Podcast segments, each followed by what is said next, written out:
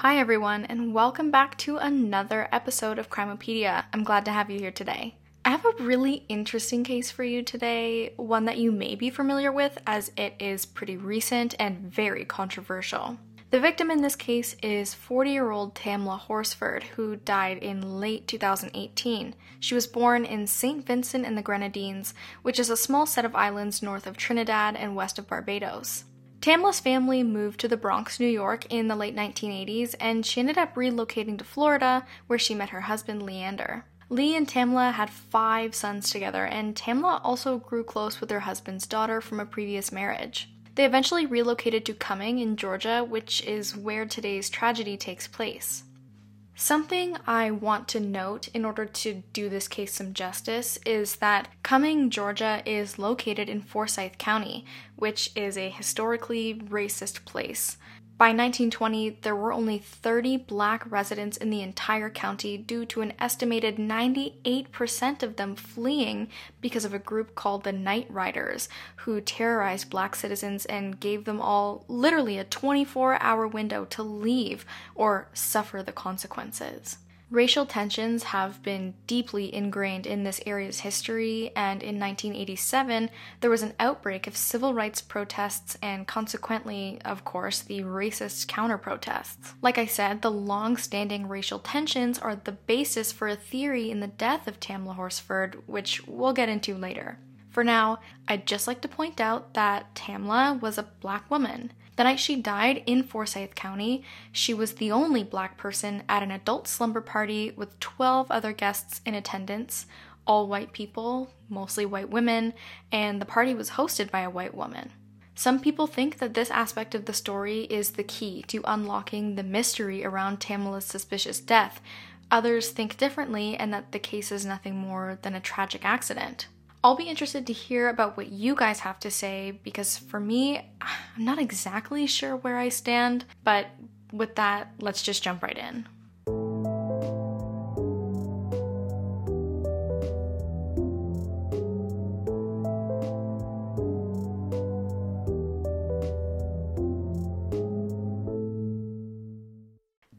Was known to be very outgoing, likable, very sociable, but still grounded and very responsible considering she had five children. When she did have the time and could go out, everybody said she was always the life of the party. She could hold her liquor quite well and was known to be a really fun person to be around, a really bright spirit. On November 3rd, she was busy making dinner for her five kids, all boys, like I said, and this was happening before she was going to go head off to that slumber party hosted by a sort of newish friend named Jean Myers. Tamla and Jean became friends because their sons played football together, a sport that they all shared a love for, and this party was a great opportunity for Tamla to make some new friends and enjoy being her social self. Tamla didn't really know any of the other people who were going to be at the party, but unlike me, she wasn't afraid of that. So she finished up making dinner, grabbed a bottle of her favorite tequila to give to Jean as a gift since it was also her birthday, and headed over to the residence. Also in attendance was Jose Barrera, Jean's boyfriend, who was supposed to link up with another partygoer's husband, and they were to watch football together in another room and be away from the party, but they were still at the house. As well, who also lived in the house was Madeline Lombardi, Jean's aunt, who took over the basement of the home, sort of like a granny flat. So, in terms of people who lived at the house, we have Jean Myers, Jose Barrera, and Madeline Lombardi. Everybody else who was there that night was just a guest.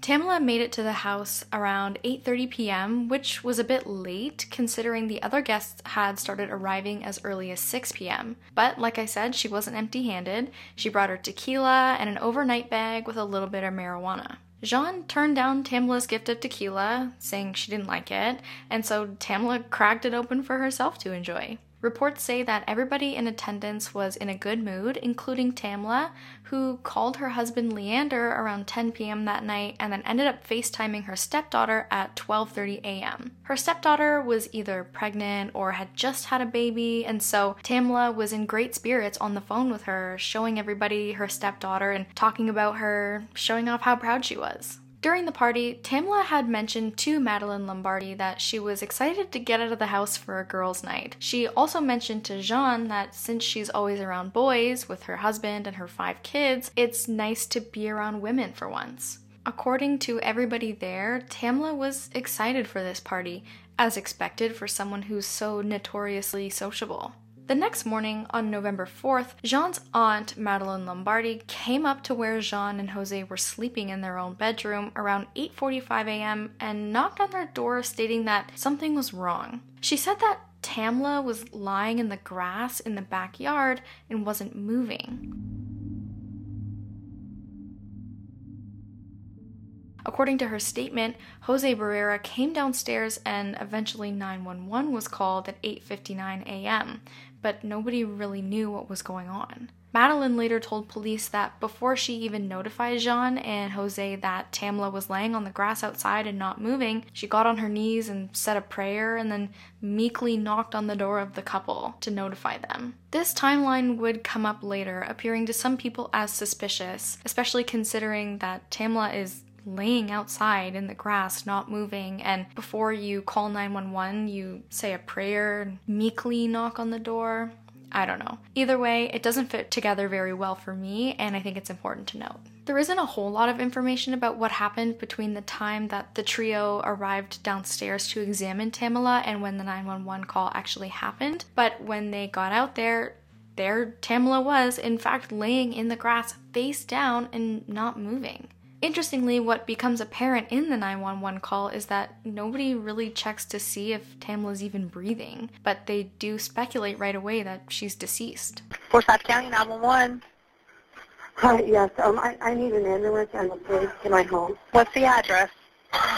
4450 Woodlet Court. 4450 Woodlake? Woodlet. Woodlet, okay.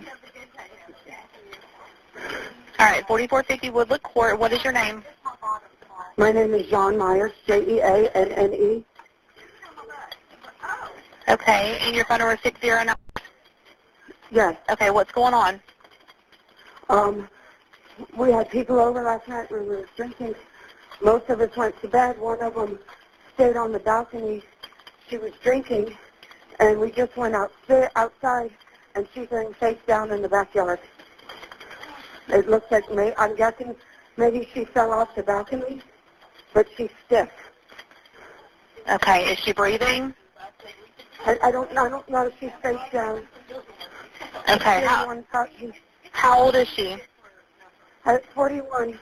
In that 911 call, there is a large gap of silence that I did edit out, but as you just heard, Jean speculates pretty much right away that Tamla may have fallen off the backyard balcony and landed in the grass. For some context, the house is situated on a hill that drops off into the backyard, so when you're at the front of the house, it looks like the main floor is on ground level. But if you walk straight through it and exit out on that floor, you're actually coming out back onto a balcony, and it's really the basement where Madeline Lombardi lives that is on ground level with the sort of leeward side of this hill into the backyard. So you can imagine that this balcony faces the backyard and is right above what would technically be Madeline Lombardi's own front door to her sort of granny flat situation. So, this theory that Jean is putting forward to the 911 operator that Tamla must have fallen over the railing into the backyard is something that would have happened directly outside of Madeline's door. Given the scene and the positioning of Tamla's body just on first glance, I think this theory is a reasonable conclusion to come to. However, upon closer examination, some discrepancies do arise that question the integrity of this working idea. During the 911 call, eventually Jose Barrera takes over and is remarkably less distressed than Jean, although it's hard to judge someone based off of how they react during 911 calls. I know that, but just thought it was worth mentioning and may become important later in the story. Jose does finally check if Tamla is breathing, which she isn't, and he also states on the call that there are cameras specifically pointing out in the direction of where Tamla would have fallen if that's what happened, which would have captured everything. And coincidentally, they also have a home security system connected connected with Jean's phone through a mobile app that tells them exactly when people enter and exit the home and via which entrances. In theory, this type of data is perfect. They could have figured out exactly when Tamla may have left out onto the balcony, and obviously it would have shown that she never would have come back inside. But this is important to keep in mind. As the timeline of events begins to unfold in the investigation into Tamla's death, what this home security system picks up becomes especially important. Officers do eventually arrive at the residence at 9:07 a.m., and that's when Tamla was pronounced deceased, then and there. Like I said, the positioning of her body on first glance makes sense in terms of someone who would have just fallen off of a balcony, but once police got up close and personal, it was noted that Tamla's head was actually not tilted to one side or the other as one might expect for a victim who suffered a fall. You can imagine that someone's head, if falling face down, sort of ends up resting either on one cheek or the other once the person hits the ground. But instead, Tamla's face was directly pushed into the grass and dirt. She was also found shoeless and jacketless, with her right arm laying parallel to her body and her left arm positioned slightly upwards over her head, with her elbow bent at a near 45 degree angle. That's honestly just me eyeballing it. But there was no obvious injury to Tamla that would have caused her death other than the proposition that she had fallen from the balcony. So, either way, it needed to be looked into. Her body was sent to the Georgia Bureau of Investigation for a formal autopsy, and authorities then drove her vehicle back to her family home and notified her husband and children that Tamla was in fact deceased. Unfortunately, when she left for Jean Myers' house that night after feeding her children, she would never come home alive. Everyone who attended the party the previous night was accounted for, and those who were still present at the house at the time of Tamla's discovery were all put into one room together. and those who had already left were called back to come to the residence and all put into another room, all together. This is a big no no, and it comes up a lot when people discuss this case online. The witnesses were not separated or had their contact limited in any way, which is known to lead to potential witness contamination. The human memory is exceptionally bad at something called source management. When we witness and recall events, our minds have a tendency to be a little bit unsure if something happened on a certain day or maybe it was the time before then, and witnesses, when all smushed into one room together, are obviously going to be talking about the elephant in the room. There's a woman deceased in the backyard. A witness may take what another witness says and unconsciously transfer it into their own memory, even if what the other person saw was completely different from what they saw, and this person would obviously be none the wiser. This can seriously jeopardize witness accounts, and frankly, police should have known better. In terms of witnesses, though, there is a lot of names in this case, as the party in question had 12 attendees, not including Tamla, which is according to the case report. So, for simplicity's sake, I'm just gonna leave out all the names except for the key players involved who are already mentioned Jean Myers, Jose Barrera, Madeline Lombardi, and Leander Horsford, Tamla's husband.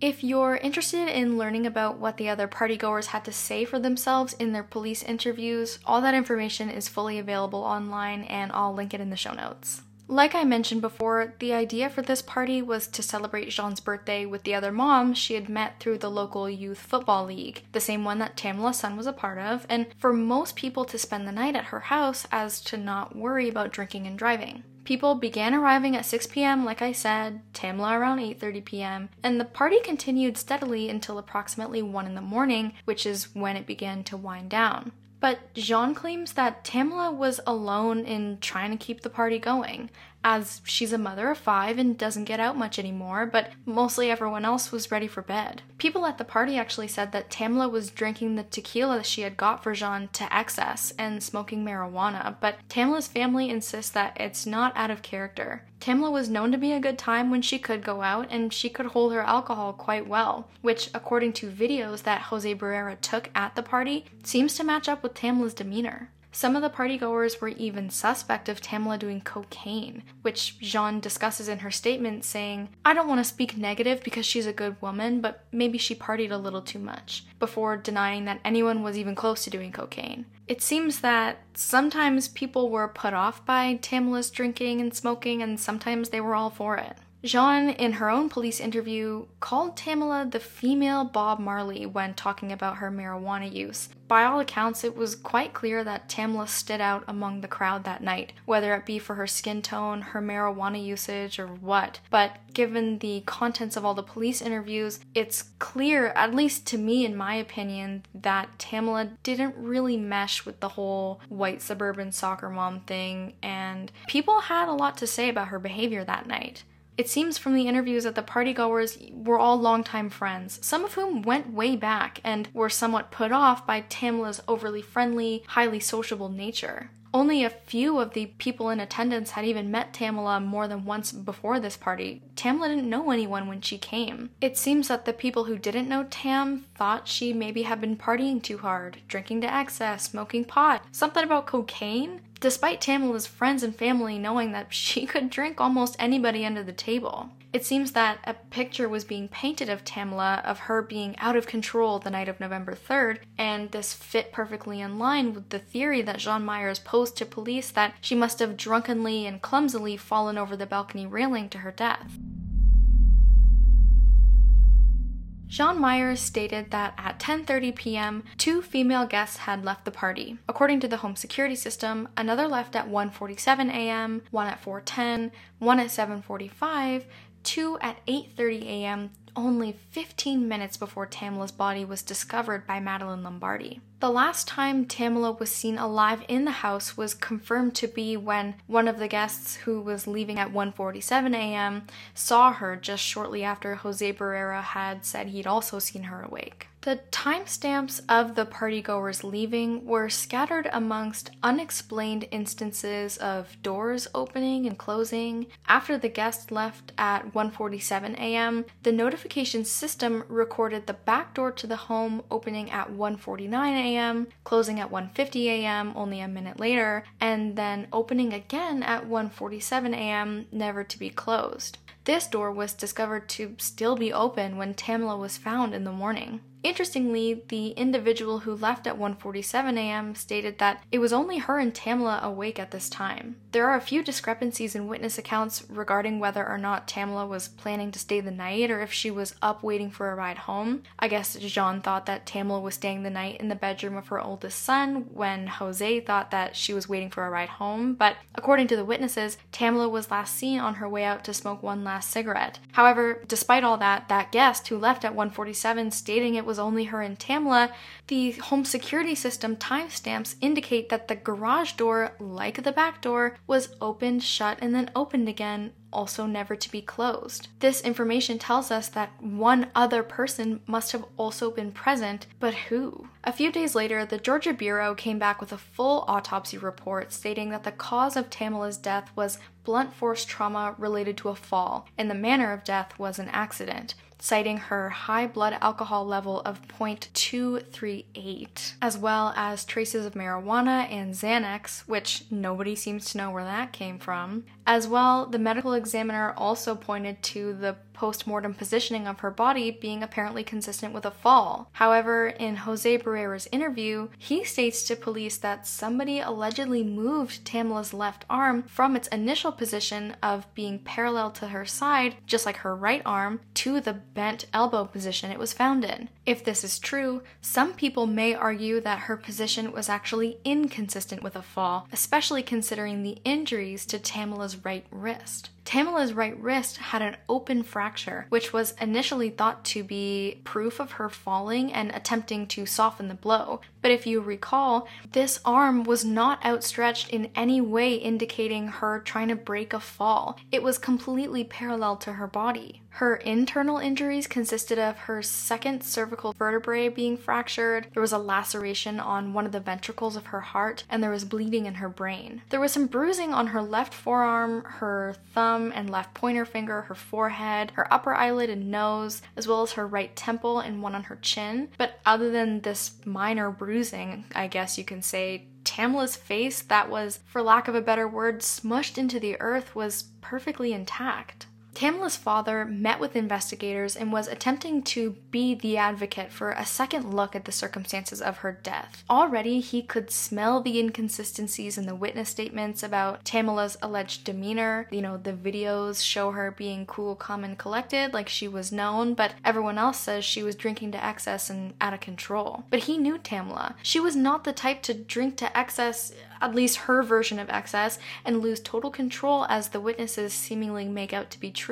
Tamla could handle herself. Like I said, she was notoriously cool, calm, and collected, as well as responsible. Remember, she had five boys to take care of. As well, Tamla, like I mentioned before, was from the Caribbean islands and lived in Florida for a long time. She was known for always complaining about how cold it was in Georgia when she moved there because she was not well acclimated. Records for the night of her death show that it was between 35 and 40 degrees Fahrenheit, which translates to a fluctuation of about 1.5 to 4 degrees Celsius. It was cold. It was only just above freezing, and Tamla was found deceased outside without shoes or a jacket, which doesn't seem to match up to the accounts of her behavior in cold weather, according to the people who know her the best. Unfortunately, her father's pleas were dismissed, and the Forsyth County Sheriff's Office closed her case officially on February 20th of 2019, more than three months after she had died. Tamla's case was not initially reported on too extensively. That was until Jose Barrera, the boyfriend of Jean Myers, was fired from his position get this, with the Forsyth County PD as a pretrial services officer for illegally obtaining the incident report of Tamla's death from the court system, as well as information regarding a restraining order between Jean Myers and Tamla's best friend Michelle that was filed after Tamla's death, although he was not charged for doing any of this. Once this information hit the media, it catapulted the investigation, or I guess lack thereof, into the limelight, grabbing the attention of many celebrities online and honestly made this case even more ripe for conspiracy. After Tamla's death began receiving an incredible amount of attention online, on June 5th of 2020, the Horsford family attorney Ralph Fernandez wrote a letter to Tamla's husband Leander, which was made public, where he states that, in his opinion, homicide is a strong possibility in this case. This was absolutely shocking to everybody, and you can find this letter in full on the internet, but again, I'll also link this in the show notes. The circumstances of Tamla's death simply did not sit right with a lot of people, and Fernandez recognizes that witness statements do conflict. He also mentions how somebody allegedly handled Tamla's body before law enforcement arrived, likely referring to the incident where Jose Barrera mentions that somebody had moved her left arm. And of course, he mentions how the investigation was potentially compromised with Jose's meddling in the document system and potentially even compromised with his affiliation to the Forsyth Forsyth County Police Department. Fernandez states in part, quote, "Let me conclude by telling you that my years of experience lead me to believe that 80% of cases where African Americans die under mysterious circumstances end up closed or cold because there are no videos and the only witnesses are bad guys." Or good guys that deep down are really bad. Then you have cases where law enforcement does a poor job and cares little to investigate thoroughly because of some connection or association to the perpetrators. End quote.